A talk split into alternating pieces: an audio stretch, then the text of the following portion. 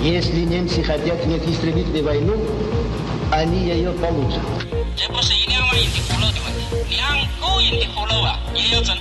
La lucha armada es el único camino para la liberación. Patria o muerte.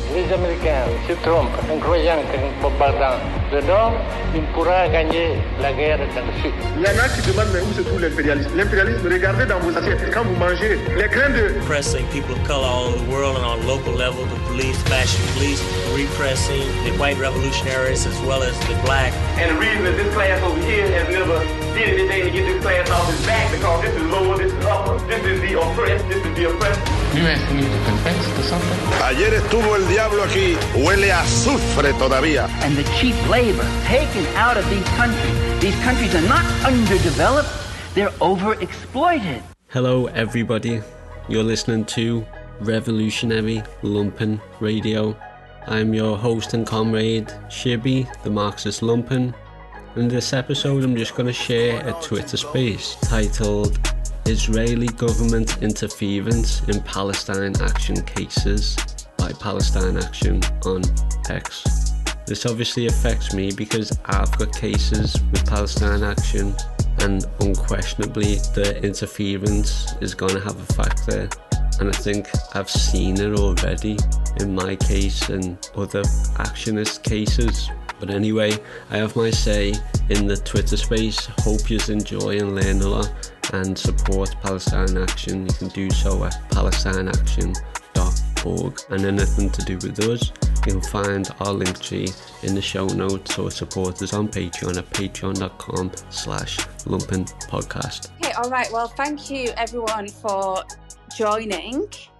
I'd like to say from the start, so obviously this is about an article that just came out today from The Guardian, which was revealed information about the Israeli embassy uh, and the, well, who are basically the Israeli government, uh, influencing and having meetings with the Attorney General's office, basically in an attempt to uh, interfere in the prosecution of Palestine Action cases.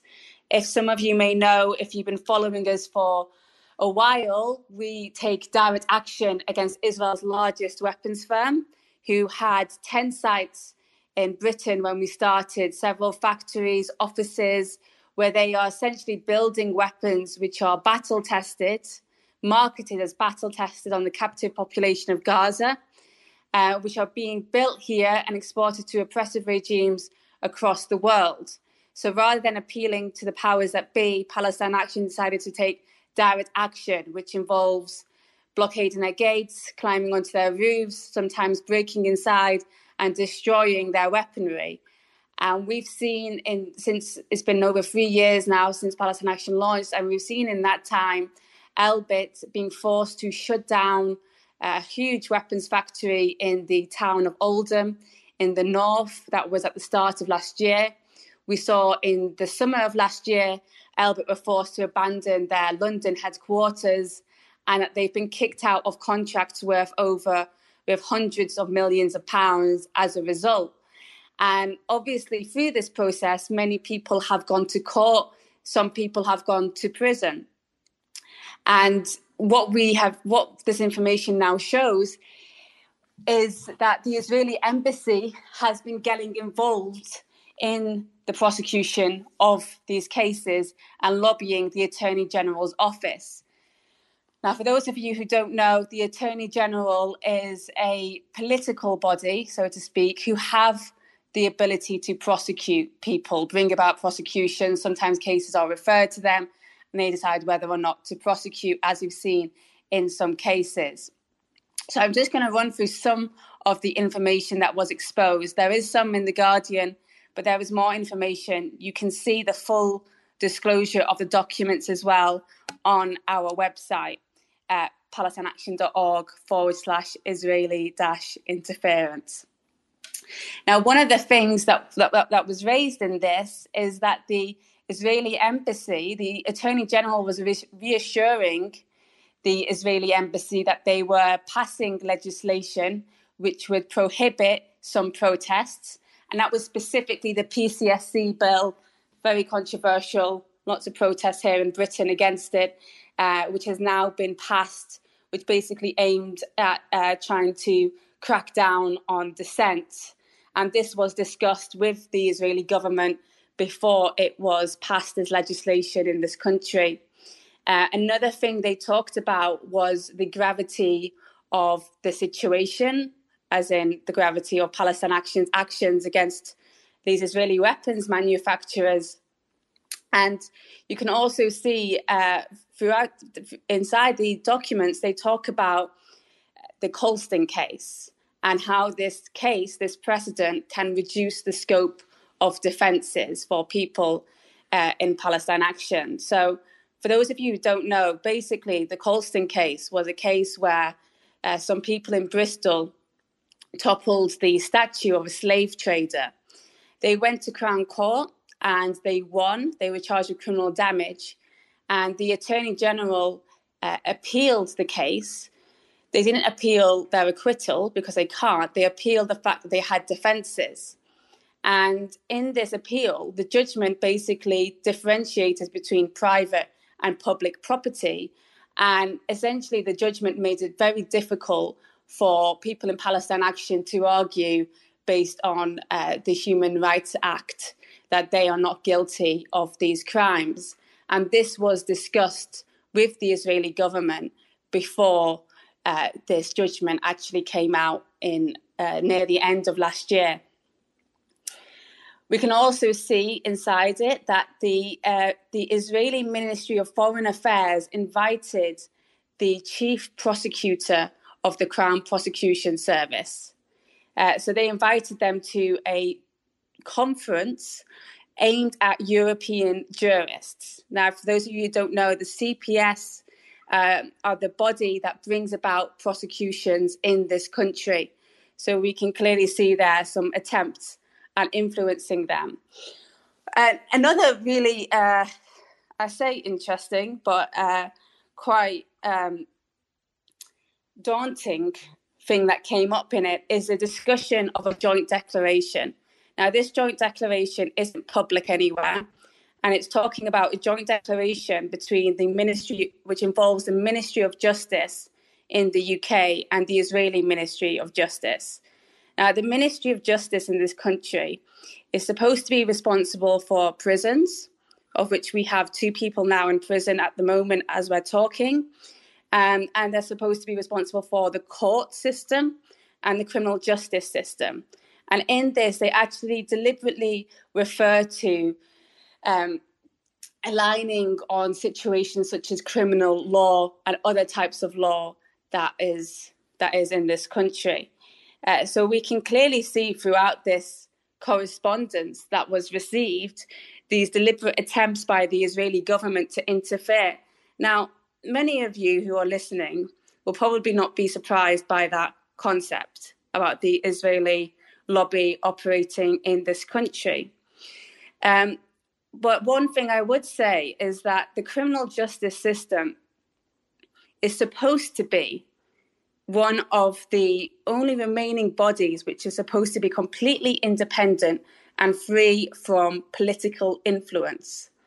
Uh, that's because essentially they're prosecuting people and throwing them in prison, so they shouldn't be able to have political influence in this country in what they say is uh, a barrier to a democracy. It's actually in the CPS's own guidelines that they're not supposed to be influenced by any outside political body, let alone a foreign apartheid state. Um, another thing that came up in this correspondence is is Israel was basically requesting for some Israelis to get special mission uh, immunity. Now, many of you might have heard of diplomatic immunity. That's where diplomats who come uh, to countries can be free from criminal prosecutions while they're here. But this special mission immunity seems to be um, not for diplomats, but for other Israelis who might be coming over here. And they actually specifically, this is the Attorney General's office, refer to guidance on war crimes against humanity um, and, and basically reassure Israel that even if they do fit into the criteria of committing war crimes, that people can come over if they fill in, do some procedure, and they can get some special mission immunity. And if they can't be bothered to do that procedure, they just need to send an email two weeks before they come. Um, so, ironically, we have it's a, we're being shown that people in Palestine Action who are taking direct action to halt the production of Israeli weapons in this country, uh, to, to take direct action against the war crimes Israel is committing against the Palestinians, is being prosecuted, and those prosecutions are being influenced by the Israeli state, while the same people acknowledge that Israel is committing war crimes, are giving them special mission immunity so long as they let them know two weeks before they come in an email. That's the that's the situation here. But what's uh, interesting is the uh, response by the Israeli embassy to the Guardian article, where they basically refer to us as a severe attack on entities related to Israel. Uh, now, I think, to be honest, I think we will take that as a as a compliment um, from them, as as that is exactly what we are aiming to do is to be a severe disruption to the Israeli war machine in this country. Um, so they basically admit the extent of their fears of Palestine action operating in this country. And I think we can see throughout this that having, you know, having a foreign apartheid state interfering in prosecutions in Britain is an insane concept. Even if it not ne- doesn't necessarily surprise people, um, we shouldn't necessarily become immune to the corruption that is happening, especially when the corruption uh, is affecting people who are some of the, some of whom are being uh, put into the prison system in this country as a result of following lobbying by the Israeli state, a foreign apartheid state. But one thing I would say is that it does show exactly how much um, impact Palestine action is having, and that if our if the Israeli government feels fit to interfere in our cases, the same government who interferes and locks up Palestinians on administrative detention without charge or trial, forces Palestinians out of their homes, massacres Palestinians, keeps them in an open air prison in Gaza, uh, then we know we're on the right side of history and we're on the right side of this uh, situation. But what I would like to say as well is that this the state now, by law, the CPS, and this has been posted on our Twitter. There was a under their general principles, they say that they should be completely independent from political influence or undue pressure. And if they are not, then they are they are doing an abuse of process, which means that the prosecutions against us are completely illegitimate. I mean, we already knew this because it's not in the public interest to prosecute us. It's in the interest of protecting an Israeli weapons manufacturer. But now they are being directly influenced. All of these prosecutions should be dropped according to their own general principles. Um, but I want to hear from some people who are in Palestine Action, who've been going through the system, and also some journalists. We've got Asa Winstanley here. Uh, maybe we can start with you, Asa, because I know you've done a lot of work on the Israeli lobby, on what you think um, some of the implications are of this information coming out, um, or coming out, and your thoughts and your thoughts on this. If you can accept being a speaker. And I'd also ask if people can share this as far and wide as possible so we can get as many people on this call. Uh, another thing is that you can see, okay, go ahead, Asa. Hi, hi everyone. Um, can you come back to me in five minutes? Is that all right? Yeah, right. sure. I'm here Um, listening.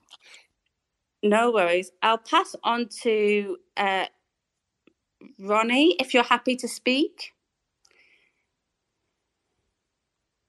Um, and I'd just like to add that one of these emails, one of these meetings, was actually during uh, yours and Stavit's imprisonment in British jails. And that is when the Israeli Ministry of Foreign Affairs invited the chief crown prosecutor to a meeting on European jurists. So I just want to get your thoughts. Uh, I'm not in, a, in the best place to speak at the moment, uh, but sending uh, hugs from Palestine. Um, can you give me? Uh, I'll, I'll, just mention that Tzipi Livni, who is mentioned in the article which I'm reading right now, uh, is not only a war criminal who is responsible for the massacres of 2008 and 2014. She's not also a former uh, Mossad operative, former deputy prime minister, former minister of justice, former other ministers, ministries. Um, she was also recently elected to be director of Elbit Systems. Uh, and uh, the person who blocked the attempt to take Tzipi Livni to court for war crimes in the UK was Keir Starmer when he was director of the public prosecution at the time in 2011. I'm sorry I can't uh, speak much at the moment. I can get back to you later. No worries. Thank you. Thank you for sharing that. Liam, you're on this space. Um, would you like to speak about doing FOI requests and some of the information you can get out? I've just invited you to be a speaker. Uh, but whilst I wait, I just want to direct people to. Um, actually, I should be able to post it as a comment. I'll do that to our to the article on our website, which actually includes the full correspondence. So you can see it for yourselves basically. Um, another thing that's mentioned inside this this correspondence and uh, is the fact that they refer to sharing further information uh, which insinuates that they've been sharing some information to begin with um, which is in a whole different other ballpark. If information about activists is being actively shared between our government and the Israeli government. But one of the interesting things as well is that there was first an FOI request sent to the Attorney General's office, and they sent some of the information, but a lot was redacted. Uh, then there was a review, and then they disclosed some more information. It is being chased up at the moment to get more correspondence because they did um, exclude things which should have been included within the response. Um, so we'll see if we can get that information out in in the near future. But one of the reasons they said that they won't um, reveal all of the information is because it will jeopardize relations between the UK and Israel, it, and that that's not in the public interest. Um, but obviously, I think it's definitely clear that it is in the public interest, especially when it's related to activists operating in this country against Israeli weapons manufacturers uh, across on our doorsteps in our towns and cities. No one consented to the presence of these Israeli weapons factories. That's why we take direct action to stop them, to shut them down repeatedly. Um, and it is a necessary act for us to do so. And then when we're forced into trial, we're up against a system which is which is basically uh, meeting up with the Israeli government who are perpetuating apartheid in the first place and are the reason we have to go to court uh, in in the first place. But I think one of the very clear things from this is it just shows even further why the democratic process is completely futile and why we have to take direct action. You know, this government, the British state, has been complicit in the colonization of Palestine for over 100 years, starting with the Balfour Declaration, signing away the land of Palestine, to having British soldiers on the ground in Palestine, to today having Israeli weapons manufacturers all across our country building these weapons, which are used to massacre and commit genocide against the Palestinian people. Okay, I think we can have Liam on, who will talk about what you can do in terms of research. Go ahead, Liam. Hi. Hey. Yeah, Go for Hey, um, sorry everyone. There's some t- technical difficulties, and on top of that, I'm f- not feeling um, right as rain. But I, uh, I wanted to join the space just to talk about the Freedom of Information Act and how you can request things from yourselves. So there's, as as Huda said, there's obviously a lot of information out there that we do not yet have access to. Um, obviously, the government in all the different departments is very keen to keep uh, evidence of Israeli interference as private as possible. Um, but we know just based on the fact of uh, what has been disclosed to us in this one request that there is a lot more information out there that speaks to the Israeli embassy and private Israeli bodies trying to interfere in in British politics and British court cases. And so, what I wanted to say on this space is that if there's anyone listening who would like to get involved with this kind of research, there is the Palestine Action Researchers Group, um, which will be undertaking a lot of freedom of information investigations to try and uncover um, the extent of Israeli interference in the British judicial system. And anyone who maybe doesn't know, the Freedom of Information Act is uh, a piece of legislation that allows um, individuals in this country to gain access to to to government documents uh, and government activity and in this case to to find this information that has now been put in this guardian report what we asked for is correspondence between uh, the attorney general's office and the embassy of, of israel. And correspondence alone there's a lot more scope for these kind of investigations. You can ask for correspondence between whatever body you like the the Home Office, the Attorney General, uh, the Foreign Office, any government department whatsoever, and any private body, you can say, I, I, want to find your correspondence between between these parties. But there's more more than correspondence. You can ask for for meetings. Um, you can ask for anything whatsoever. The Freedom of Information Act is a really brilliant tool for people who are trying to do these investigations. So, if there is anyone who's in this space who is interested in um, trying to uncover uh, the extent of these relationships, then um, I'd encourage you to join the Palestine Action Researchers Group. Um, there's a form that I believe Huda is, is on our website if that if it's if it's live yet, um, and please fill in the form, um, and then we can continue to try and um, uncover these things that are uh, being attempted to keep be kept concealed right now. Thank you for that. You can, um, if you want, you can comment with the view link of the form in that little comment purple button at the bottom of the phone. Okay, that's a great idea. I'll put that in now. Um, and anyone who signs up uh, will speak pretty shortly. Okay, brilliant. Brilliant. All right. Well, um, I guess I'll continue talking about Israeli interference. So I just want to give some history in Palestine Action. So when we started, actually, just a few weeks after the launch of Palestine Action, there was a meeting between Dominic Raab, who was the foreign um, foreign minister, the foreign minister of this country at the time, and he met with the Israeli Ministry of Strategic Affairs and Benny Gantz, who was Israel's defense minister. And basically, in this meeting, Israel had requested that they crush Palestine Action.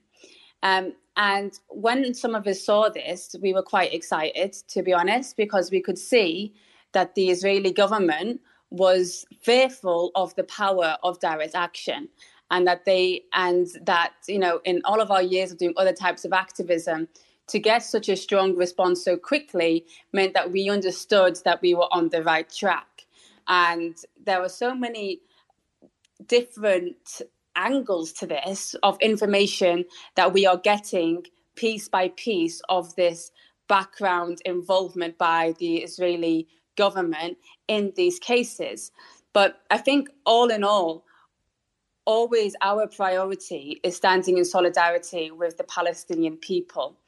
And through this information and information like this being revealed and the actions being taken against Elbit Systems and other complicit companies in this country, not only are we able to directly disrupt them from operating and to shut them down as we have done in Oldham and in London permanently. But also, we can further expose just how complicit Britain is with the apartheid state of Israel and expose that to the public.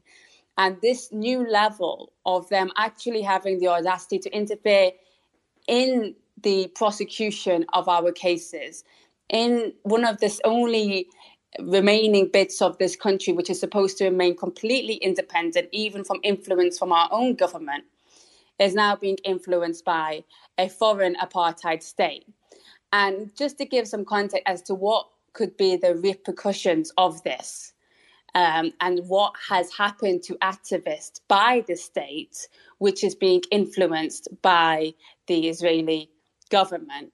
Uh, we have had examples of people uh, being raided routinely. We've had examples of people being uh, kept in prison for these actions. We've had judges in court, in a crown court in this country, talk about Hamas and rockets being sent from Gaza rather than mentioning the indiscriminate killings and massacres and genocide and dispossession of the Palestinian people being committed by the Israeli government.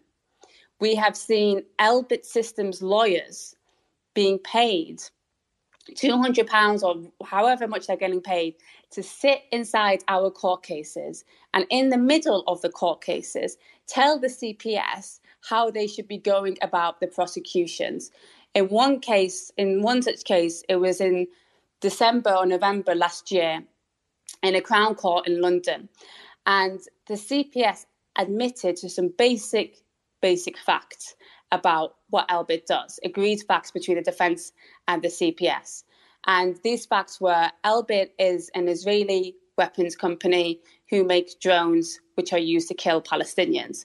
I mean, this stuff is on Elbit's own website and they weren't happy. Elbit weren't happy about this. So halfway through the case, they told Elbit told the CPS that they have to deny that it, that Elbit is a weapons company. So suddenly, halfway through this case, the CPS is going up and saying to the defendants as they're speaking, to the actionists as they're speaking, we don't accept that, we don't accept that, even though it's on Elbit's own website.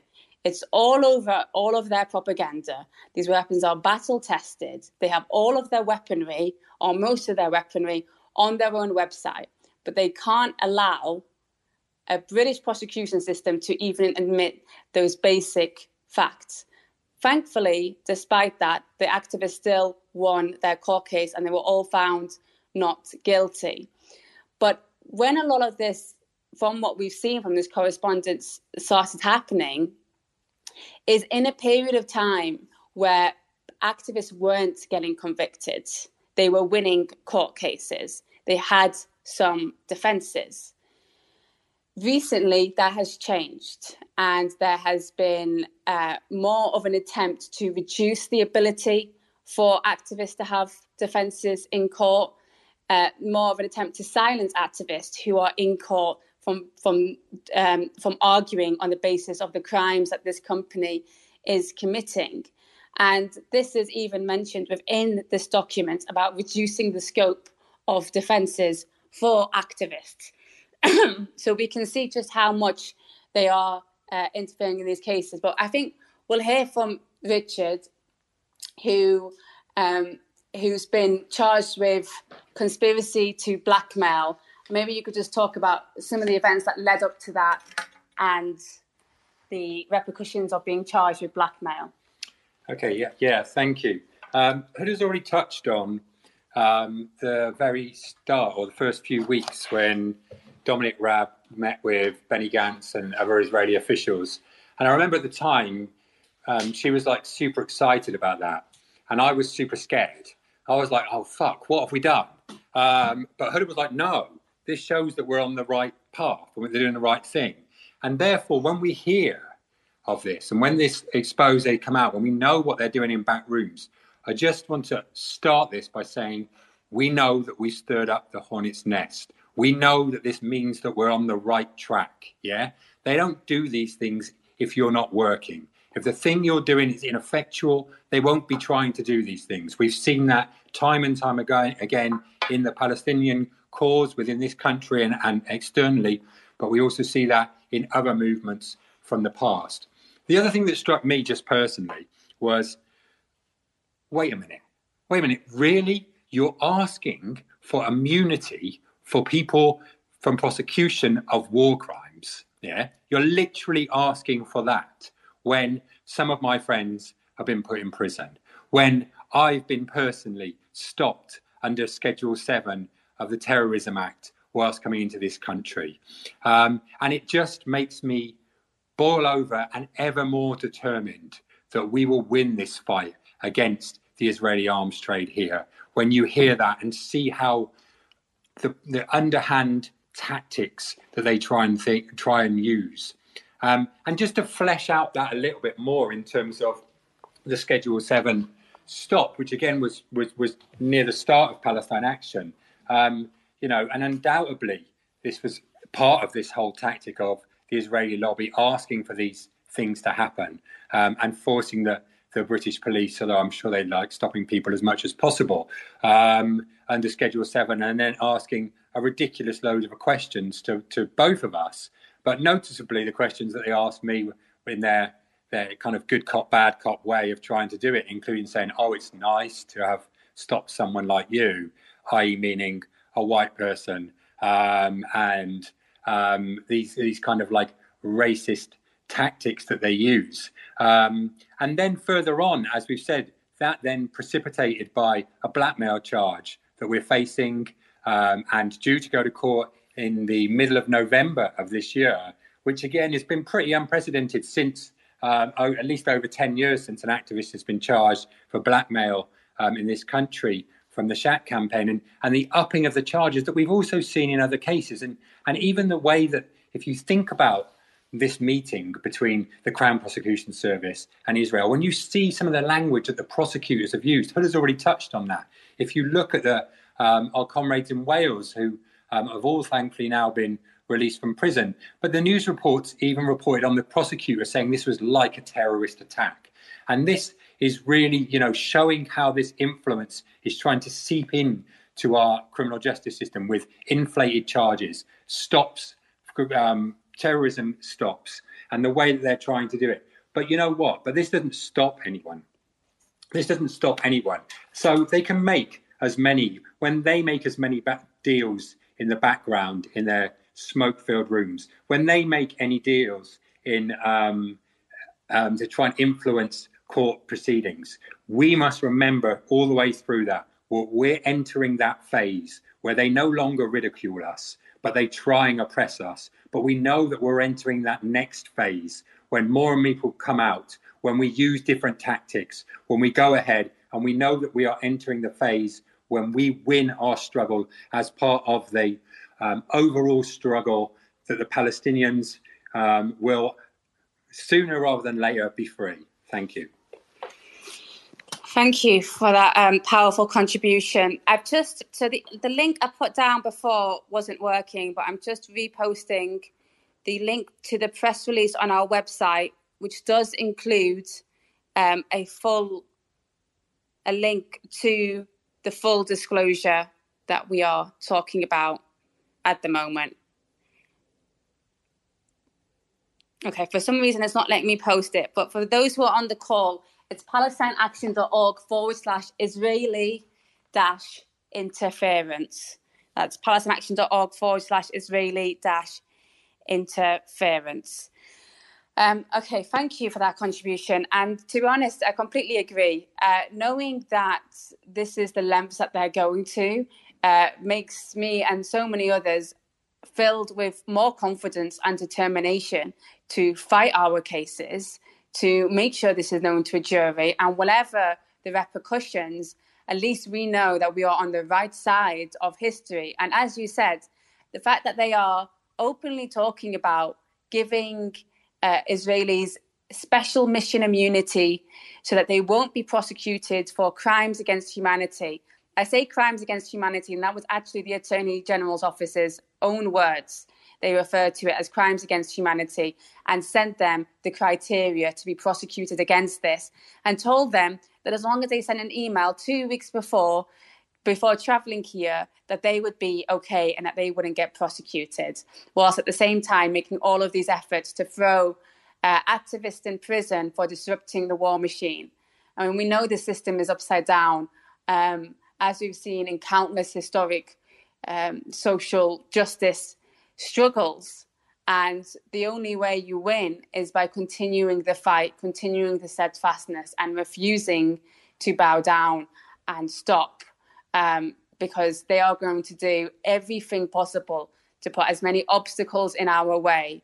Um, and I think the fact that they have to resort to such backdoor tactics shows their desperation um, and the fact that they feel like they can use their diplomatic their diplomatic uh, ties to exert influence, which obviously we do not have access to the um, it's to to the same level of of power or influence, but we do have right the we are on the right side of things and we do have the people on our side in countless communities in communities like leicester in oldham and in other places. We've seen hundreds of people come out in the local community and take a stand against these weapons manufacturers.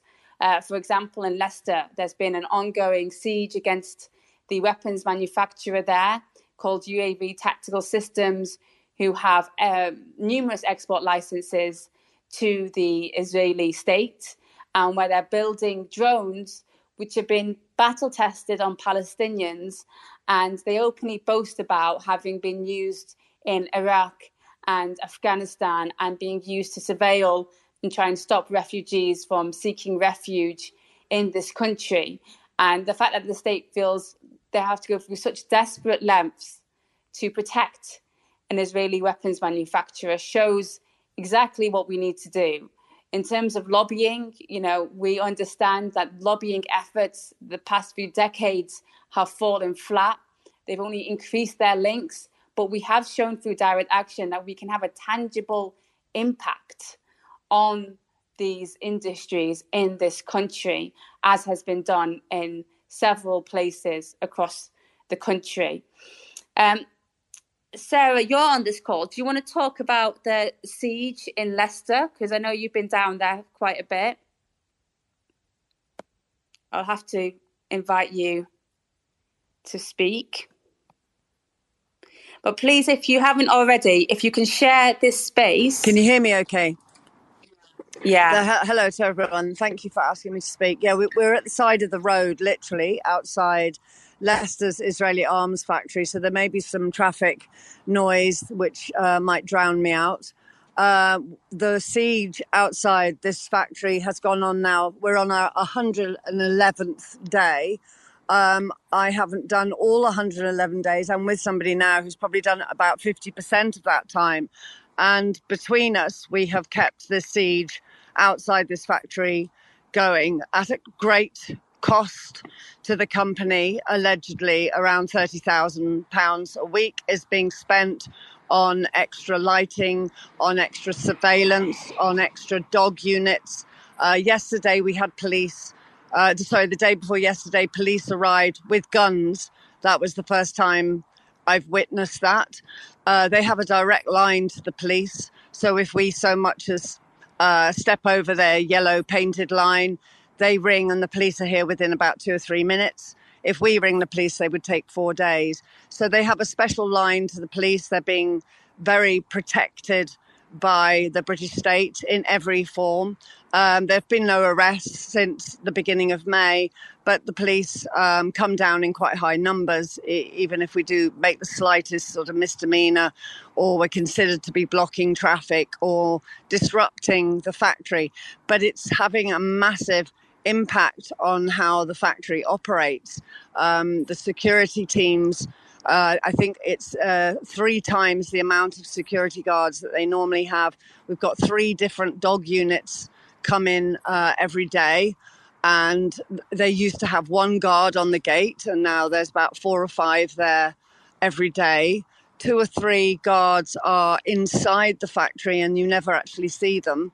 So they are securing the factory internally, but they never come out into the car park and they leave by the back entrance. It's all very secretive. And um, being here, uh, it may not look like we're doing very much, but actually we're raising a huge amount of awareness with the general public are coming down and they're talking, and the, the young people as well who aren't at school at the moment, they're coming down. They want to know what this factory is making. Um, and they want to know more about it, and so they come down and visit us quite a lot. So in, in a small trickling sort of way, we are reaching more and more people every single day that we're here and um, we're getting a lot more cars honking as they go past. Taxi drivers are refusing to pick up from this area because they don't want to pick up people who work in Elbit. And so we are making it known that they are very unwelcome in this city and we'll keep on doing it for as long as we can. Um, yeah, that's that's about it really. So if anybody's in the area, please come and join us. Um, you know, we're here day and night. There's always somebody here, so you'll never turn up and you'll be on your own. Um, be really good if people can camp here, and if you can't, just come and spend an hour. Come and come and have a look, see what happens. The people who are going in and out of this factory, they're the most unpleasant you could possibly meet. They're all white collar workers. Um, the t- type that wouldn't look out of place in a Hollywood movie, um, and a sort of uh, um, a sort of Nazi movie, if I may say that. They are extremely unpleasant. And um, we even had one leave the factory gates and, and uh, kick over the one of our signs. It was really childish. Um, yeah, really, really difficult to be outside here sometimes, and other times it's really easy. So it, it fluctuates, but it's having a massive impact. Elbit are not liking it. They don't like the fact that there's Palestinian flags all the way up and down the street, and that people are starting to realize that this is a factory that is making weapons despite that they deny it. They are making drones, they are making munitions and other components which go directly to um, the Israeli regime to then be used in Jenin, or there's huge lorries going past, I apologize, um, to bomb the Palestinian people. They're all, um, you know, we, we do see some types of haulage going in and out. Most of it is unmarked lorries, so you can't tell who they are or what company they are. It's all very secretive. Um, but the direct line to the police is the, is the most um, noticeable thing, is how much effort the police are putting in to protecting them. They're protecting war criminals and people who, who literally make a living off killing and um, we, you know we're secondary to that. So um, yeah, please come down if you're in the area and um, come and support us for a little while. That would be great. Thank you, Sarah, and well done for for being outside there. Can you just chat a bit about what your response is to this stuff that's coming out now, and um, maybe you can talk about the fact that you won your court case actually based on the defense which Israel um, was talking about the you know the the defence of proportionality with the Attorney General's office. Well, yeah. When I when my court, I did my court case. Uh, we did have an Elbit spy literally follow us all to the all the way to the train station, actually outside of the courts. Um, and my barrister was saying, "Well, this this person's costing Elbit two hundred pounds an hour to monitor your court case." And I did sort of think at the time, well, I, I wonder why they need to monitor it because Elbit are actually in the court case. Surely they don't need to, to hire a spy. And I think it's for possibly what has happened in the last couple of days after you got to use the Freedom of Information Act. This is why the Israeli spy was in the court case in the beginning. But when I won my court case, it was quite a while ago. And I think since then, Elbit has upped the stakes. Um, I mean, I, as far as I'm concerned, I, I, won the court case fair and square. I didn't have the difficulties that uh, defendants have got now. I was able to put up a defense. We were able to talk about the reasons why we supported Palestine, why we were against Elbit, why we felt that you know Elbit were war criminals, and why they they shouldn't be allowed to make their weapons not only in this country but in other countries as well. We were able to put up a defense, and it was because we were able to put up a defense that basically we won our court case. So I think what has happened since then is Elbit has said, right, well, if they're winning their court cases because their defense is true, that it's kill- that we are killing people, and we're never going to win a court case unless we somehow interfere and we stop them being able to use their defense cases. And I think this is why this has happened. Um, so yeah, so in the early days, when when you could win a court case fair and square, where, where there was some justice, I don't think that that is possible now, and I think that's what's changed. The the Elbit spies took down enough information from every single court case, every single trial, every single uh, case hearing that they went to, made all their notes, put their notes together, and this is what they've come up with, you know, interference. So I'm not surprised, but maybe um, uh, if you hadn't have done the freedom of information request, maybe we would never have known any of this. So um, yeah, I, I, can't think really anything else to say about that because it was quite a long time ago. But I think in those days being able to defend ourselves by the on the grounds that Elbit are murderers, they're war criminals, they're violating international law. By being able to use that defense, we were able to win our cases, and, and now it's just got a bit tougher.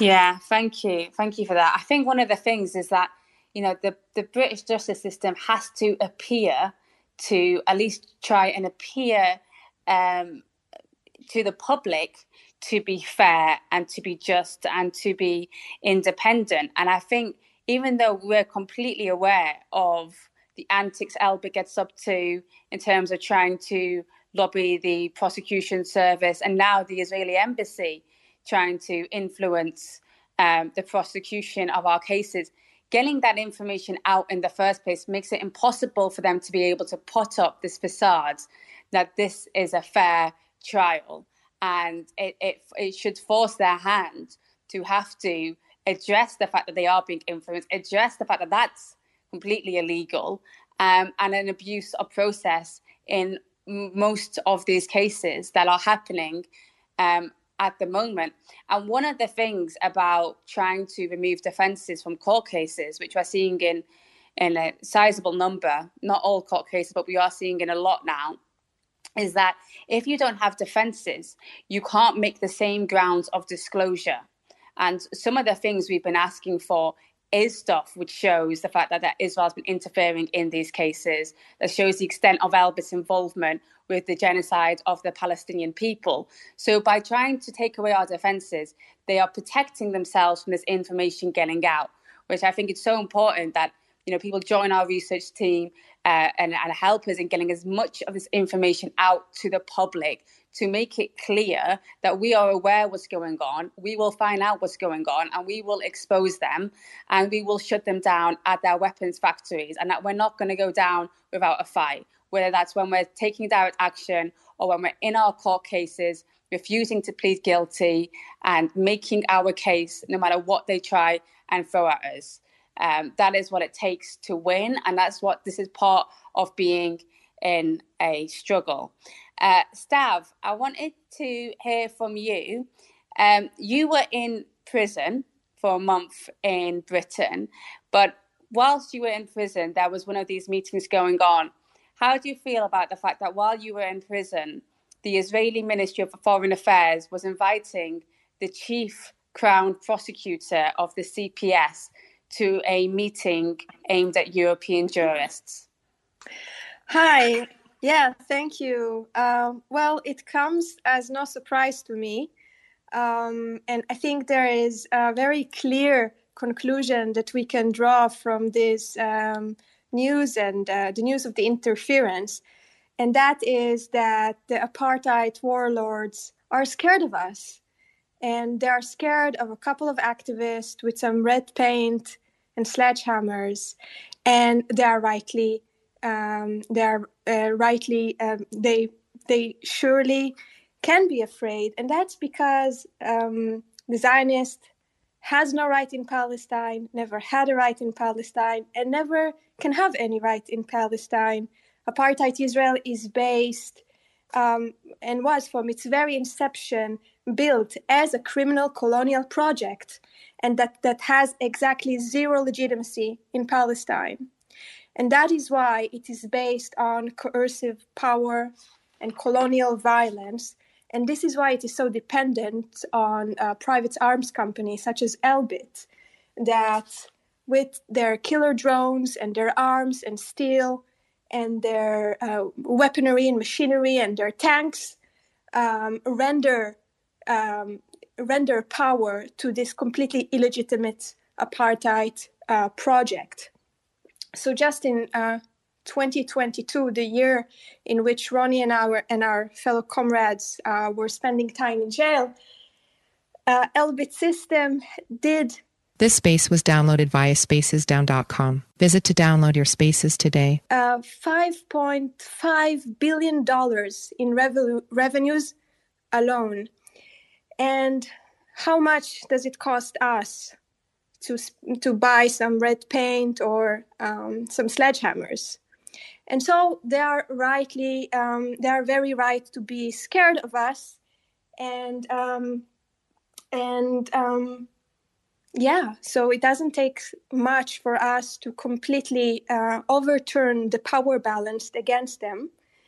And I say, let them tremble, let the apartheid master tremble at the prospect of Palestine action, completely shutting down their evil co- corporation.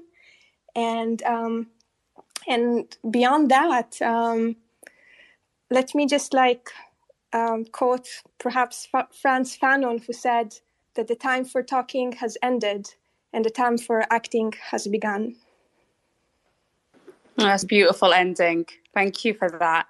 And I will uh, put a link, hopefully a working link, in the comments, which is you can click the button at the bottom of the screen. I think it's there um, to see if you want to join any of our workshops. We have workshops every Wednesday at 7 p.m. and Sunday at 3 p.m. on uh, Palestine Action, on taking direct action. And you can find out more about how you can get involved in the movement um, through that link. And there's also the link to join our research team to help us expose further information of the antics that the Israeli government is getting up to, whilst, as Stav said, whilst they tremble at the thought of Palestine action. I like that word a lot. Um, okay, Asa, are you ready to speak? Yeah, I'm ready to speak now. Okay, go go ahead. Thank you. Well, um, yeah, it's really interesting to hear what everyone's been saying. Um, I think you've done a really good job to get hold of this uh, this correspondence and the freedom of information request and everything. And I think, yeah, I mean, I agree with what people have been saying that it's a sign that you're on the right track, really, and that it shows that they are afraid of you and they are afraid of the strategy and it can win. And uh, you've been achieving these victories. I mean, it, it's really it's fascinating because it reminds me of what the Ministry of Strategic Affairs was doing in the Labour Party. You know, we saw with the Al Jazeera TV series that we, I think, probably most people on this Twitter space know about. The the lobby, the the four part series, undercover series in 2017, which showed the interference of the Israeli government, the Israeli state. You could say the Israeli deep state, I suppose, um, in the Labour Party, in all British political parties, um, but especially the Labour Party at the time, because at the time, of course, in 2016, 2017, it was highly contested territory. Um, and it is, like you said, Huda, it's interference by a foreign apartheid state. In in this case, in the British legal system, you know, and it's appalling, and it shows how far the Israeli state has really um, infiltrated the state in this country. Um, you know, you could refer to it as a form of state capture in a way. Um, Lowkey, uh, who we all, I'm sure most of us or all of us know, has uh, recently been putting it in a really interesting way, which is he's got this really useful analysis, I think, of um, what he calls the tripartite security state, which has a massive amount of influence on public affairs, all spheres of life in this country. And that is, yes, the British intelligence services, um, the British deep state, um, first of all, but and the Americans, of course, because you know, we live under the British Empire doesn't exist anymore in a, in and of itself, but British British government still has um, imperialist policies within the context of the American Empire. So the American deep state. But the third component of that, increasingly, and especially in the last couple of decades, is the Israeli state. And now we're seeing it actually influence the British judicial system. Um, it's not to say that the British judicial system is all sweetness and light, certainly not. And, you know, we see the increasing repression of activists in general at the moment. Um, and um, that, uh, but yeah, I mean, this, this shows a real kind of insidious problem. And you can only imagine that if these documents had shown that it was the Russians interfering in the British judicial system or the Iranians, the story wouldn't have just been in the Guardian. It would have been on the front page of every newspaper, really, for weeks and months. So, this is a real problem, I think, in our society that we need to get to grips with. And I think you're right, Huda, to point out that it is the foreign apartheid state doing this. And I know there's some people in some parts of the solidarity movement who who are a bit are sort of afraid of that word that it's a foreign state and that you know we shouldn't shouldn't use that word to, to describe Israel and um, that, that that's not the problem with what they're doing. Um, but I you know I think it's just a matter of fact. I think it is, is a foreign state and you know it is a problem that a foreign state is having this kind of um, it's a problem in and of itself that is having this kind of subversive effect on public affairs in this country. And the fact that it's an apartheid state is makes that even worse. So I think that is the issue and it is, is a problem. Um, and it's uh, it was interesting to hear Sarah's analysis as well of this. And I, yeah, I agree that um, you know we uh, we need to make something of this. Sorry, I'm a little bit tired tonight. Um, I've been at the Beautiful Days Festival, um, and uh, yeah, I was speaking about my book there. So yeah, but it's it's really interesting to hear this space, and um, thanks everybody. Thank you. It was great to hear your thoughts, and thanks for joining. Uh, hope you had a good time at the at the Beautiful Days um, yeah, festival. it was good.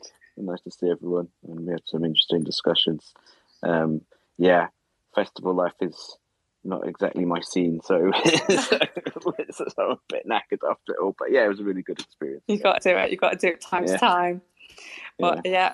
okay, brilliant. Well, I think um, yeah, I think just hearing you you you you speak on that, and obviously talking about you've just come out with a, a book on the weaponization of anti-Semitism in the Labour Party and the level of Israeli lobbying that was going on um, behind the scenes. And of Mm. course, we know that you know one thing is it's extremely difficult to get this information in the first place, but secondly, it is difficult to um, get this information published in anything relatively uh, mainstream in this country. So I am grateful to the uh, Guardian reporter Haroon Siddique who did take this on um, and and and wrote the story. So I do- I just encourage people to share it as much as possible to show that it is something that is a clearly wrong, but also something that people are actually interested in.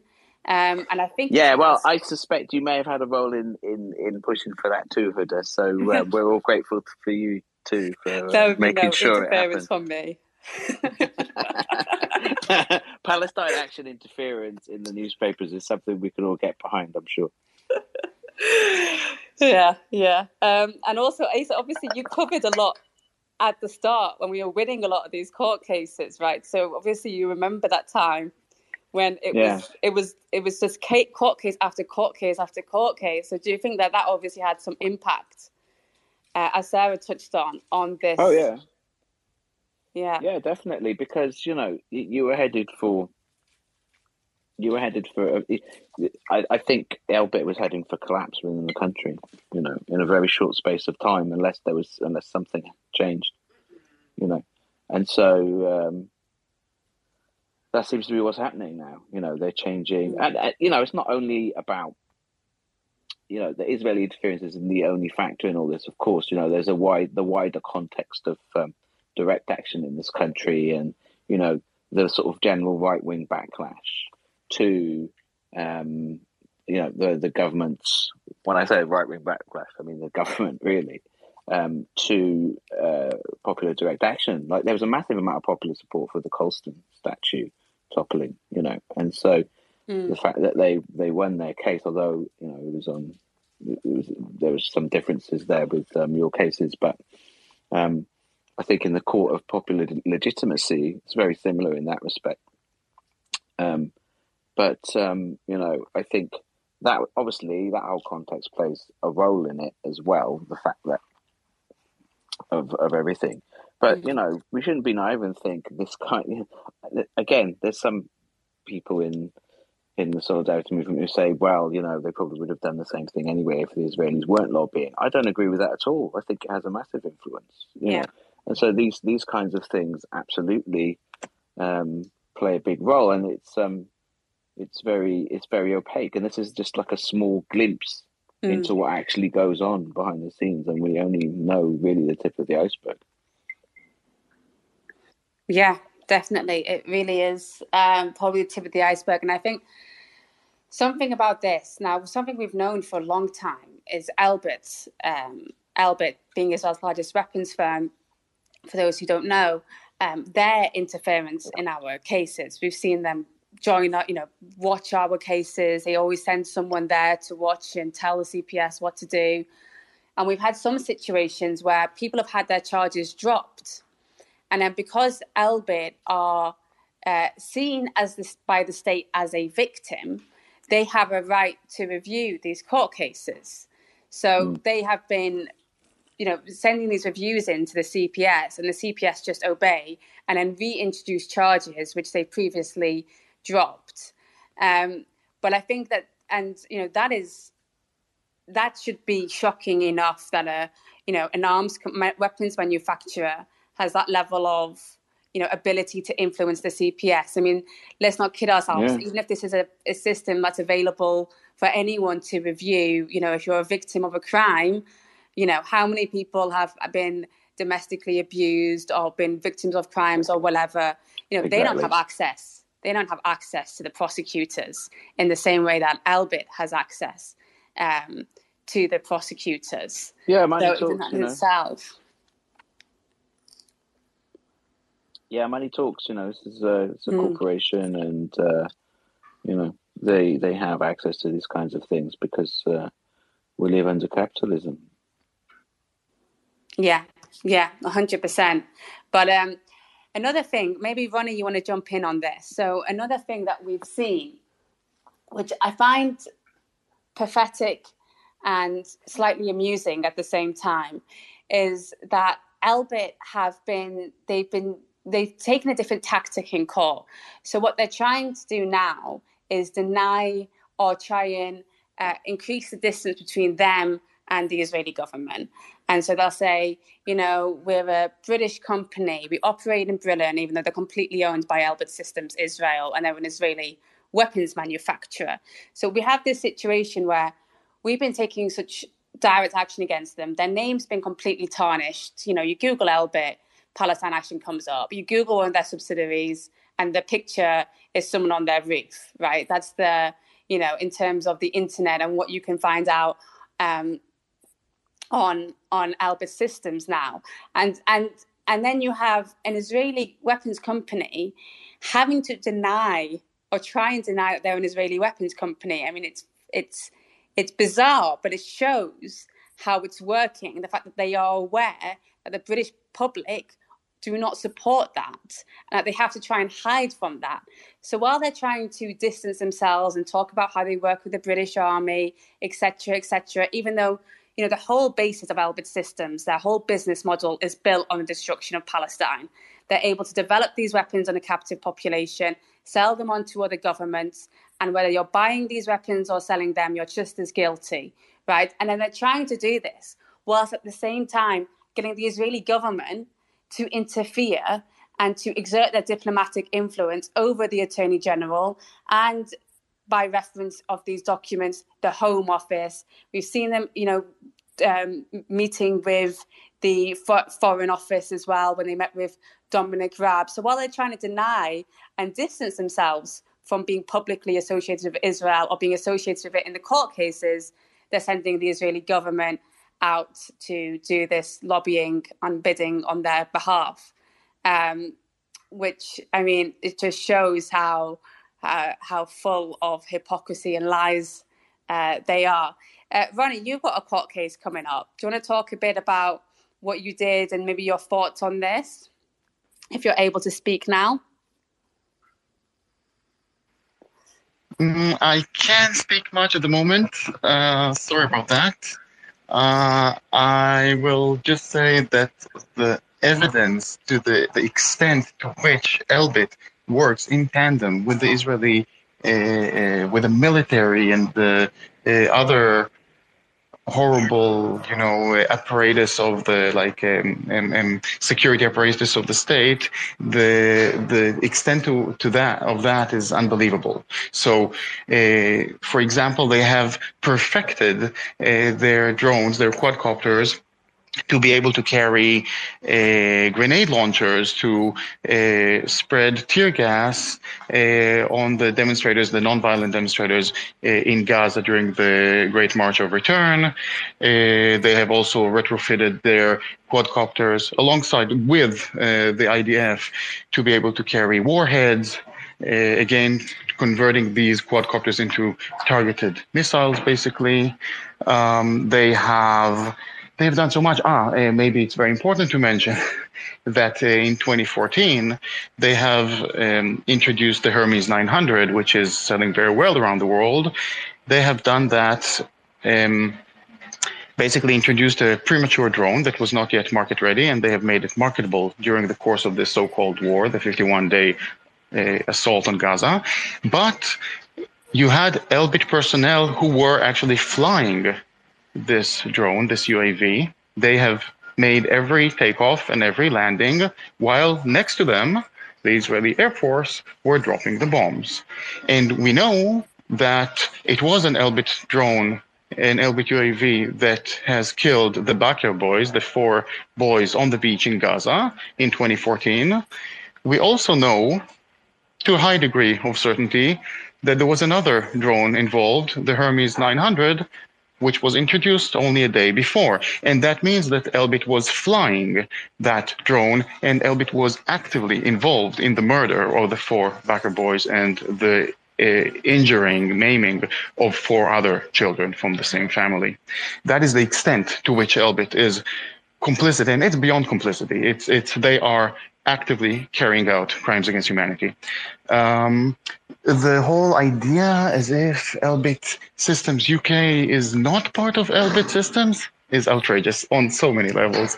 You have the same directors, you have the same the shareholders, everything like you know 100% uh, uh, owned. Uh, all the subsidiaries in the UK are 100% owned by Elbit Systems.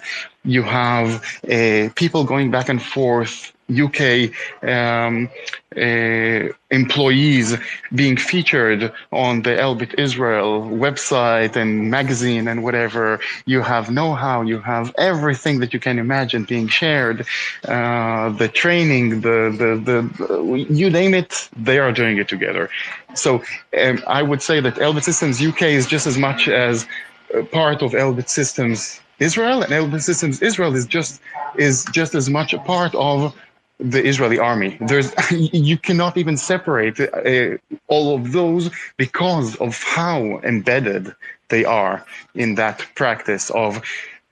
Uh, as um, one general, Israeli general, said, the the trick of turning blood into money. This is what he said. He was the general who was who was commanding the um, the Gaza region district and he said that he coined that phrase, the trick of turning blood into money. That is, in a nutshell, what Elbit does.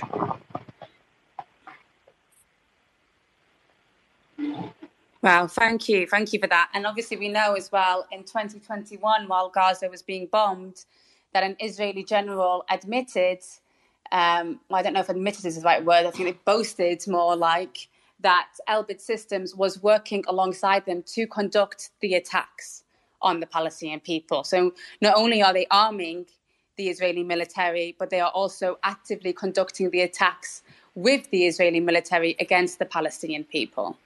Yes, they have been, and as I mentioned in 2014, they have been flying the very drones that were bombing the that were bombing people in 2014. 551 children, 89 families liquidated in 51 days of assault.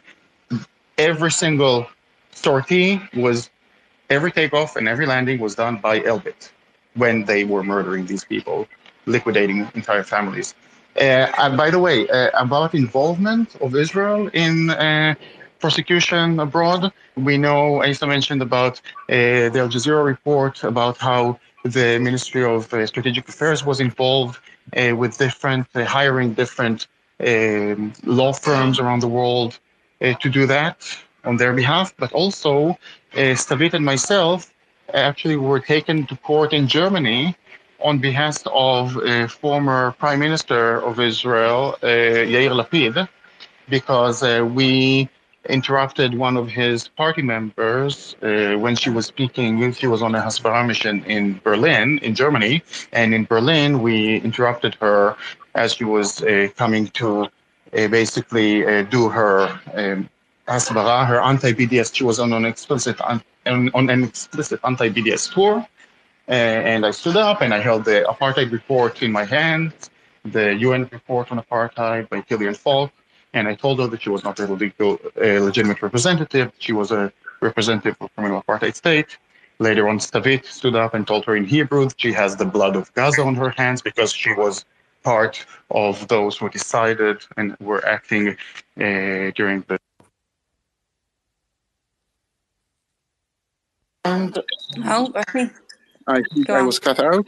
Uh, and finally, after all of that, um, the her party member, her party, the head of her party, Yair Lapid, who became prime minister later, he was very much involved in uh, applying pressure on the Berlin mayor uh, to, and on also another element in the system that some bureaucratic element in Germany. Uh, maybe Stavit uh, can elaborate on that. And uh, that is what led to us uh, being taken to court uh, for um, kind of uh, silly accusations that were actually not valid accusations to begin with, simply for standing up and telling a war criminal that she's a war criminal. Oh, thank you, thank you for that. Yes, I remember being being there and um, admittedly not understanding what was being said as it was all in in German. But um, yeah, lots of us came over to to support that um, that trial in in Germany. Asa, did you want to jump in? Because I saw you unmuted. Um, yeah, sorry. Um, no, I just wanted to briefly say that um, it's really interesting how to hear how Elbit UK has been trying to distance themselves from the mother company, as it were. Um, I suppose it's just a sign of the increasing unpopularity of Israel. Really, that they're trying to they're trying to say they're just some poor little innocent British arms manufacturer. I suppose. Um, yeah, sign of their weakness. So it's good to kind of uh, accelerate those contradictions. Yeah, definitely. There was actually another freedom of information request and um, it was about the export licenses from one of their subsidiaries, uh, UAV Engines in Shenstone.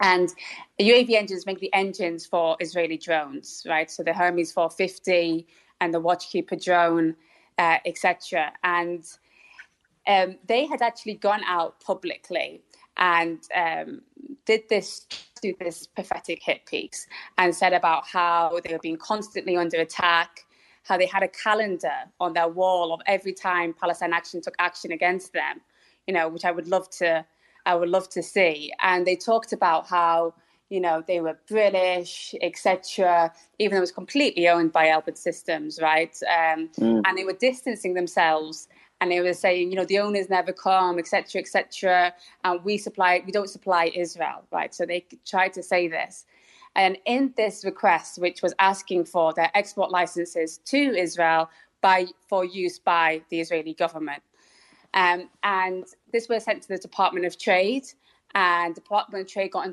contact with Elbit, and they were directing them to tell them what exemptions they should use, how they should try and avoid getting this information out. And it took a year. Mm. It went to the Information Commission office, and then it came out that actually, that obviously there were export licenses that's come out. They were lying, obviously, but also that they had an NDA, a non-disclosure agreement with the Israeli government. So they were going out saying, "Oh, we don't do anything with the Israeli government," whilst literally having an NDA saying that they can't disclose what they do with the Israeli government. yeah, that's a good one.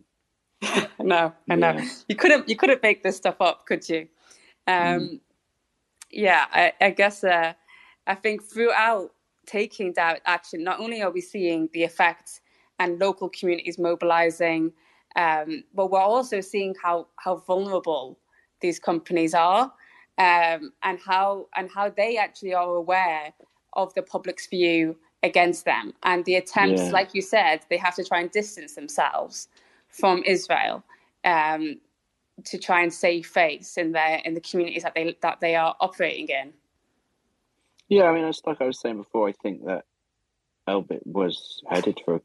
I think there would have been a really sudden collapse in the country, mm. in the UK. You know, we were just, you know, the dominoes were starting to fall one by one, and so some something had to be done. So we're we're in this new phase now, and um, obviously, uh, I think you said earlier there's two people in prison, two of your activists in prison right now. Is that mm-hmm. right? Yes. Yeah, just two. So, and, and, it's good to hear that the comrades in Wales were released. Um, so, yeah, um, yeah. I mean, it's like Richard was saying. It's the old adage of um, first they laugh at you, and then they ignore you, and then they fight you, and then then you win, and you're very strongly in the fighting phase. So, yeah, that's great. Yes. Anyway, it's great, but you know, it's just a question of how much repression is going to be faced before you win, and that's uh, we'll see. Yes, we will see, and I think we have uh, seen um, a lot of it with the imprisonment of some of the actionists. Um, we are hoping that the two that are inside should be released, should be released within the next month.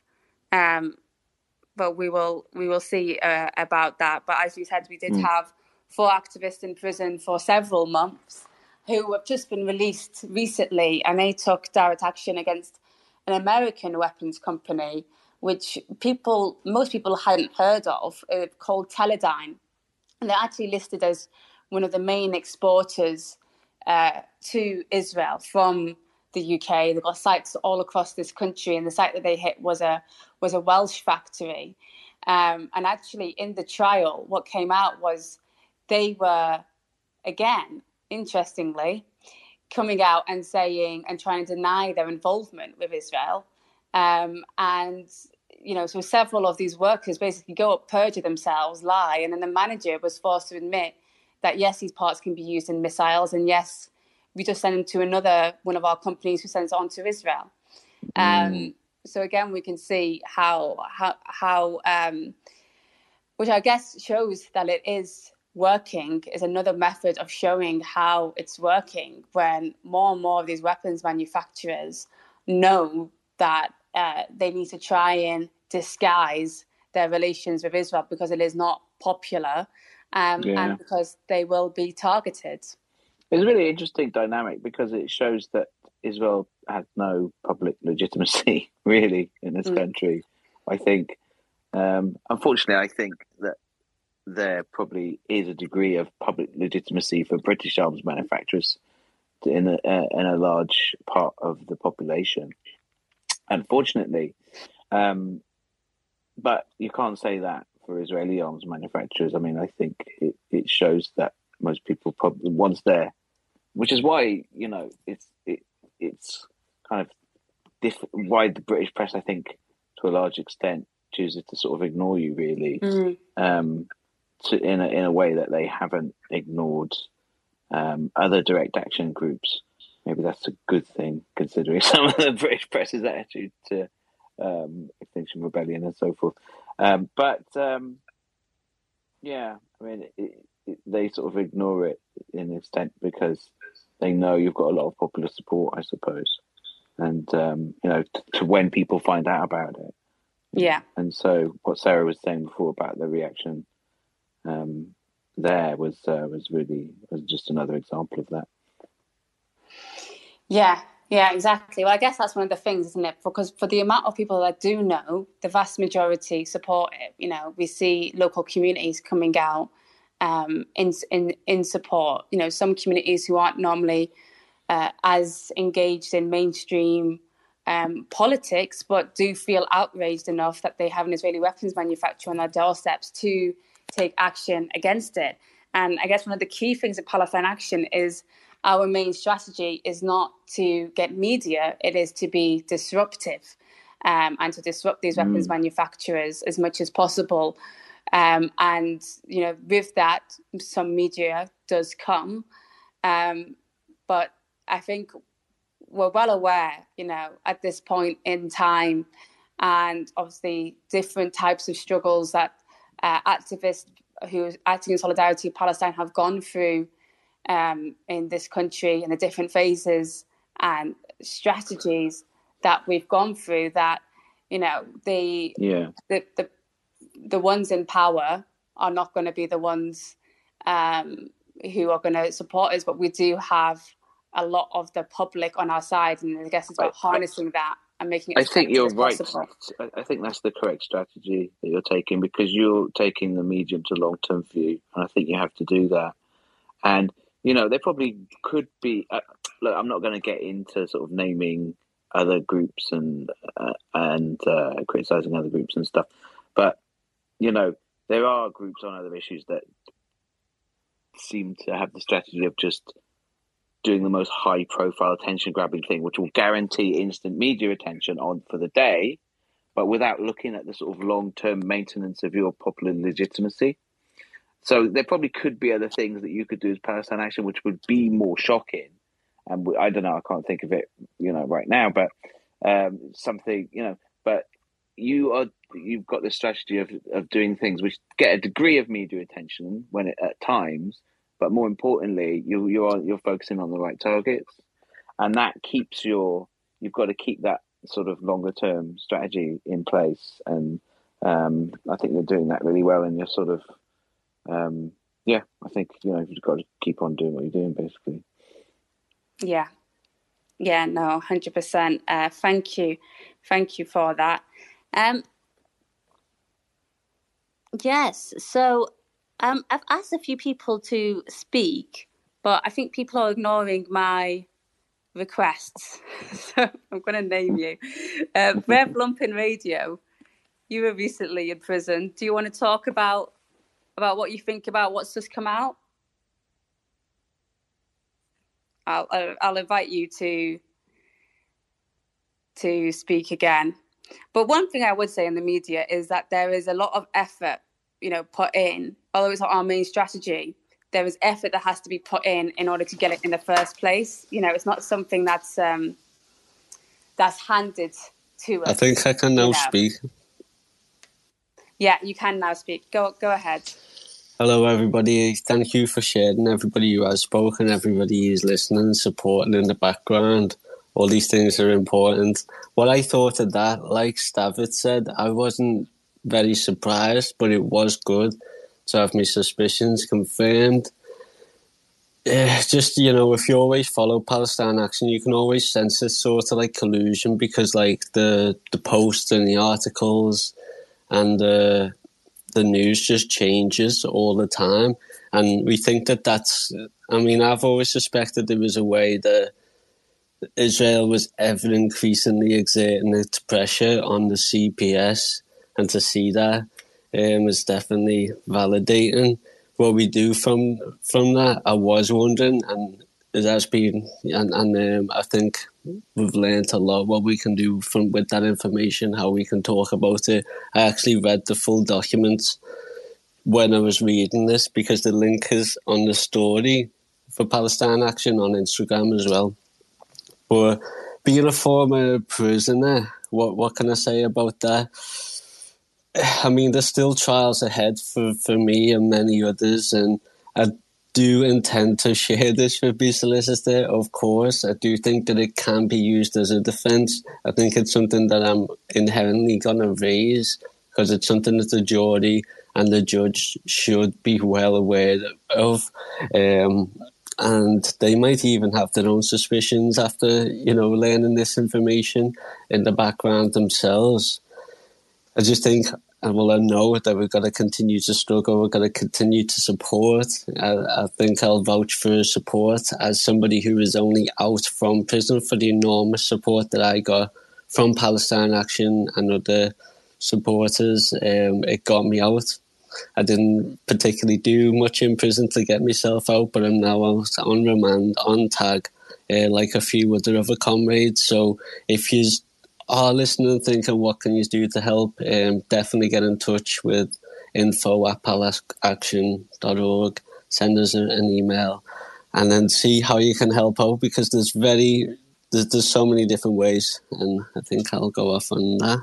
Thank you. And thank you again, Huda, for actually um, producing this document. If you did have anything to do with it and this article and getting it out there in uh, such a mainstream fashion, that some people do need just to kind of justify what they're talking about here. There's no more conspiracy theories. it's all legit. Cheers. Thank you, thank you for contributing. Yes, it was um, it was a it was a few of us working on it, and and I think that's one of the things that you can get involved in. Um, is you know support, is taking action yourself, is joining the media team, and it's uh, joining the research team to help us get more of this information, um, more of this information out there. And I think you are right. This is going to raise questions. And actually, something I will say is that when um, um, I was, we had a, a, hearing on whether or not we could have defences. We don't have a judgment on that yet.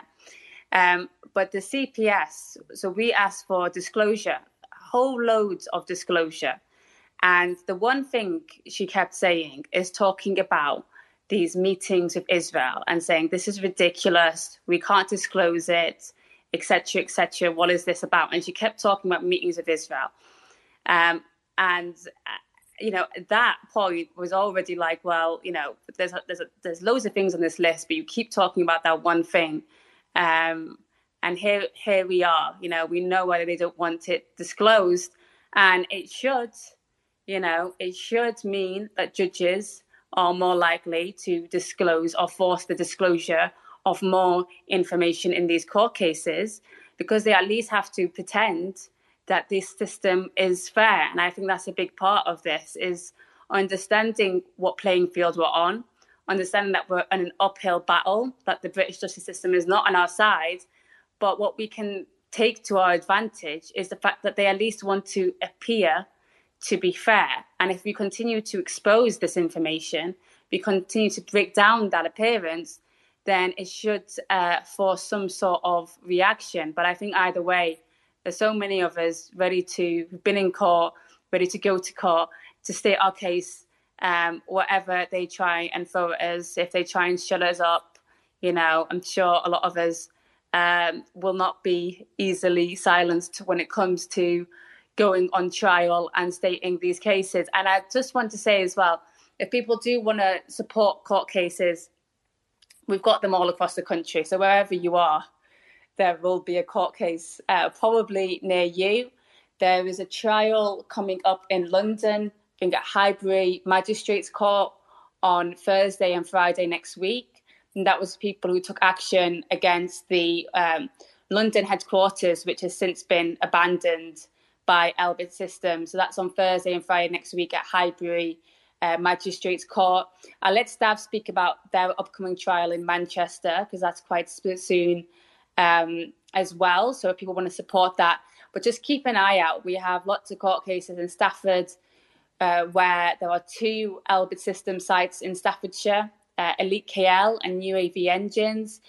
We have court cases in Leicester, uh, where they also have an Elbit weapons manufacturer. We've got lots in Manchester, some in London, and some in Bristol. Stav, do you want to talk about your upcoming court case in Manchester and the details of it? Uh, sure. Yeah, thank you. Um, so Ronnie and myself are going to stand trial in Manchester in September. The trial is going to commence on September 11.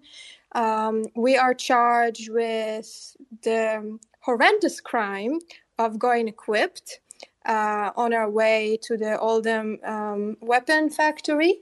Um, um, our alleged offense took place in May 2021 um, while Gaza was bombarded. Um, Gaza was left in that uh, cycle of massacre with over 20, uh, sorry, 250 Palestinian dead, including 60 children among them. Um, so we were taking action um, during exactly during that time, and we're going to stand trial. And of course, we stand then we stand there as the accusers and not the accused. We know that right is on our side, and we are absolutely confident that we are going to win it. Um, you, you are all invited to take part, to join us in the courtroom, outside and inside, as we are going to expose Elbit system. Um, we are going to um, demand the justice, uh, the justice, that justice will be served for all those Palestinians that were massacred by um, Elbit's machinery and the IDF uh, as they work together. We have another upcoming trial for our Bristol action, the Bristol headquarters, which we took on the Nakba Day, the 70, uh, 74th uh, day of Nakba uh, last year, for which we were imprisoned for 30 days and uh, remained on tag for another 10 months. Uh, that's going to take place in Bristol in January, and of course, you're all invited and just gotta say we spent some we did some time. We we know the inside of a prison cell. Um, we were on tag and yet we are still here and we are stronger than, than ever. And we are very much committed to seeing elbit kicked out of the country and it's just the beginning. Thank you. Thank you for that. And uh, best of luck at that court case. And like you said you're going to expose who the real criminals are um, yeah, so you can come down to that. And to go down to court cases, literally, you can stand outside, you can sit inside the public gallery. Um, you know, they they have to let you in the public gallery, um, and so you can go and sit sit inside, support the activists while they're on trial, uh, stand outside with your signs, etc. Um, and you know, you can come if it's for an hour, if it's for two hours. You know, some of these trials go on for weeks. If you come for a few days, whatever time you can spare, it really um, it really does highlight uh, the issue even more. And you know, it's part of the fight is winning these court cases, is standing up to the system, and showing that none of us are alone, that we are a collective, and that behind every single person on trial, there are hundreds more who will support them and who stand by what they did and who stand against these weapons manufacturers and understand that it is necessary to take direct action to stop them, um, and that that is not the crime. The crime is allowing them to operate in this country in the first place. Um, so yes, so you can call next, next Thursday and Friday in London, one in September. We do post them regularly on our uh, social media, but I'm just going to invite South Staff's Palestine Solidarity um, if there's maybe you can talk about if there's any upcoming cases in Stafford. Uh, sorry, Huda, can I just say um, I got to go now, but um, thanks for inviting me and uh, nice to hear everyone. Thank uh, you. And Thank to you learn, learn a lot, learned a lot. Thank you. Cheers. Okay, South Staff's Palestine Solidarity.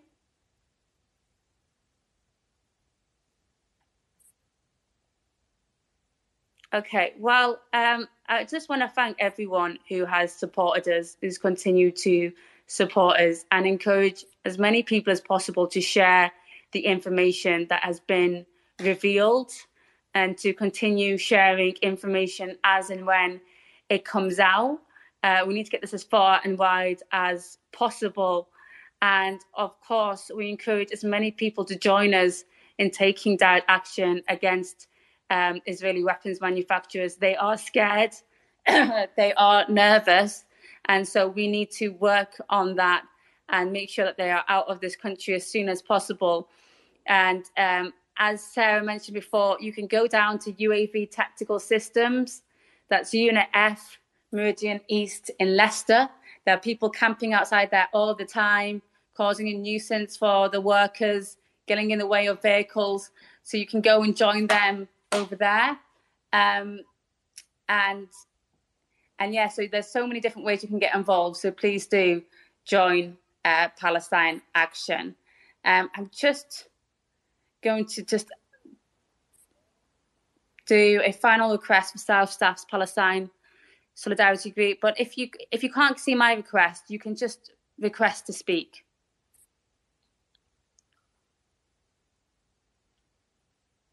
It should come up in. Yeah, there you go.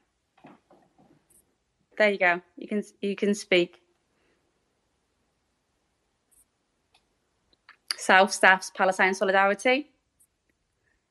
Just need to unmute and then you should be able to speak.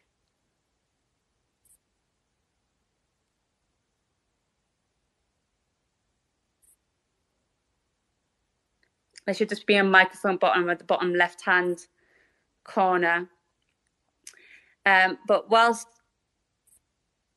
whilst that's happening, so just to explain, South Staff's Palestine Solidarity are active in Staffordshire against the Israeli weapons manufacturers there, and also doing brilliant work in terms of supporting um, activists while they go on trial in Stafford, because obviously, as there are two weapons manufacturers there, there are lots of cases in Stafford Crown Court as well as Wolverhampton Crown Court as well. Um, I don't think we can get them on, but I just want to thank everyone again for joining do click on the links at the bottom of this. I will um, leave the recording on so you can share it with other people to join. And we are going to do a webinar on Thursday on uh, on Thursday at 7 p.m. this upcoming week. And we're going to hear from some lawyers and barristers and other people uh, to hear their opinion on this information that's come out. But I think actually, just before we leave, I'll let South Staffs Palestine group talk. There you go. You should be able to speak now. Yeah, yeah. So sorry about that. I um I had great te- technical difficulties. Um, so uh, the next trial that we've got coming up in the West Midlands is Walsall Magistrates. That's at the end of the month, uh, the 29th to the 31st, for um, two uh, incredible activists who took action by blocking the gates of UAV engines in Shenstone. They drove two cars into the great gates, um, locked on inside the cars, and caused an awful lot of hassle for. Um, Elbit staff, Elbit security, for the police. Um, that happened while we had um, a camp outside of the factory. So um, fantastic action. So they absolutely deserve um, everyone's support. So if you can get down to Walsall Magistrates, um, like you've already said, Huda, um, any any support um, that you can give is is fantastic, even if it's just standing outside and waving a flag for a little while, or going inside the court um, and supporting from the public gallery, um, talking to people as they come past, talking to um, staff at the court, um, anybody that's visiting the court. Um, it's it's a great opportunity to to spread what we do and, and why we do it. so that's Walsall Magistrates. 29th to the 31st of August.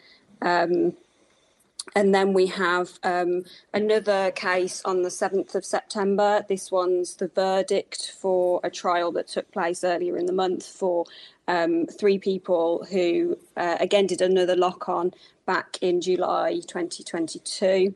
Um, they will get the verdict from the, the trial that they, they had earlier. So that's the 7th of September at, at Walsall Magistrates.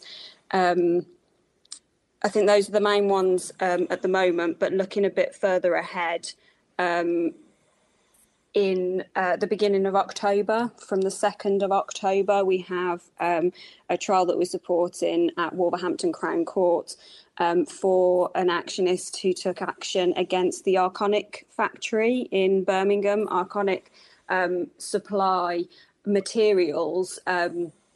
That are, weapons grade materials, but they also supplied the cladding that covered um, Grenfell Tower um, and that were responsible for for for the horror that that, that happened there. Um, that actionist um, took action in June 2021 um, in solidarity with the, the Grenfell victims as well as um, for Palestine Action, and they will be on trial from the 2nd of October at Wolverhampton Crown Court. I think those are the main ones for now. Thanks.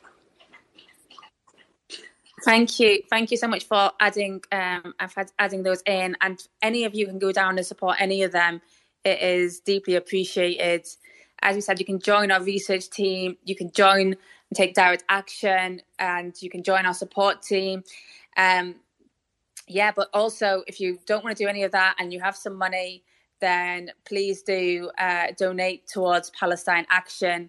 You know, we don't get uh, funding or grants from big places or anything like that. Everything is just from the generosity of people who support us. Um, and so it all goes towards shutting down Elbit and supporting the actionists um, who do that work as well. So please do donate if you can. And yes, um, all have a good evening. And if you want to join our webinar on Thursday, we'll see you all again there. And we'll post a link to that shortly on our social media so you can see that.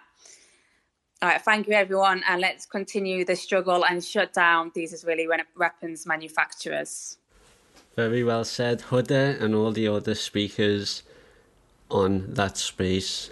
So, again, if you want to support Palestine Action, please do so where it was just said there on palestineaction.org slash donate. And if you'd like to support us, you, you can simply share this podcast, share our podcast in general, tell a friend, like us on social media. All these things are free to do and they mean a lot in terms of the algorithm and reaching new listeners. Additionally, if you'd like bonus content and to support us further, you can support us on Patreon at patreon.com slash lumpenpodcast.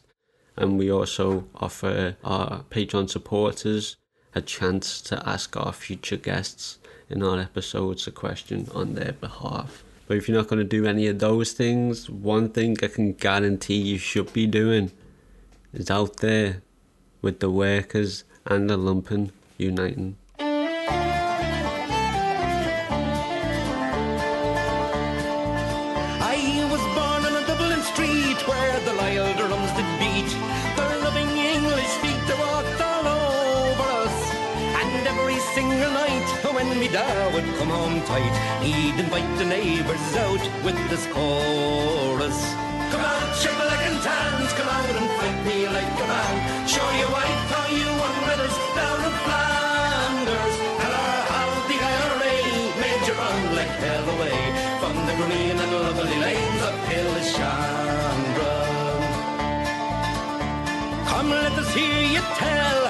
How the great Parnell when you taught them well and truly persecuted. What are the sneers and jeers that you loudly let us hear when our leaders of 16 were executed? Come out, shibboleth and towns, come out and fight me like a man. Show your wife how you won medals down in Flanders. Tell her how the IRA made you run like hell away the green and lovely lanes of Killeshandra. Come tell us how you slew them all Arabs two by two. Like the Zulus, they had spears, a bow and arrows. Oh, bravely you faced one with your 16 pound of gun, and you frightened them damn natives to the marrow. Come out, shibboleth and tans, come out and fight me like a man. Show your wife how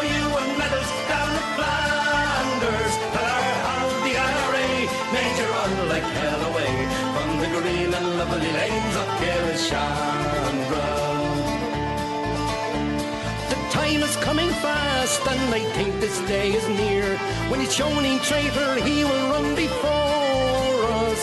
And if there'll be a need, well, our kids will say Godspeed with a verse up to of singing this fine chorus. Come out, you black and tans, come out and fight me like a man.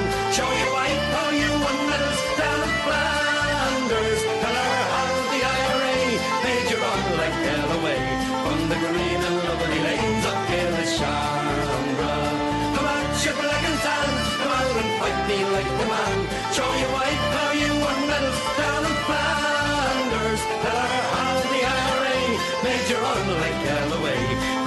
green and lovely lanes of Killeshandra.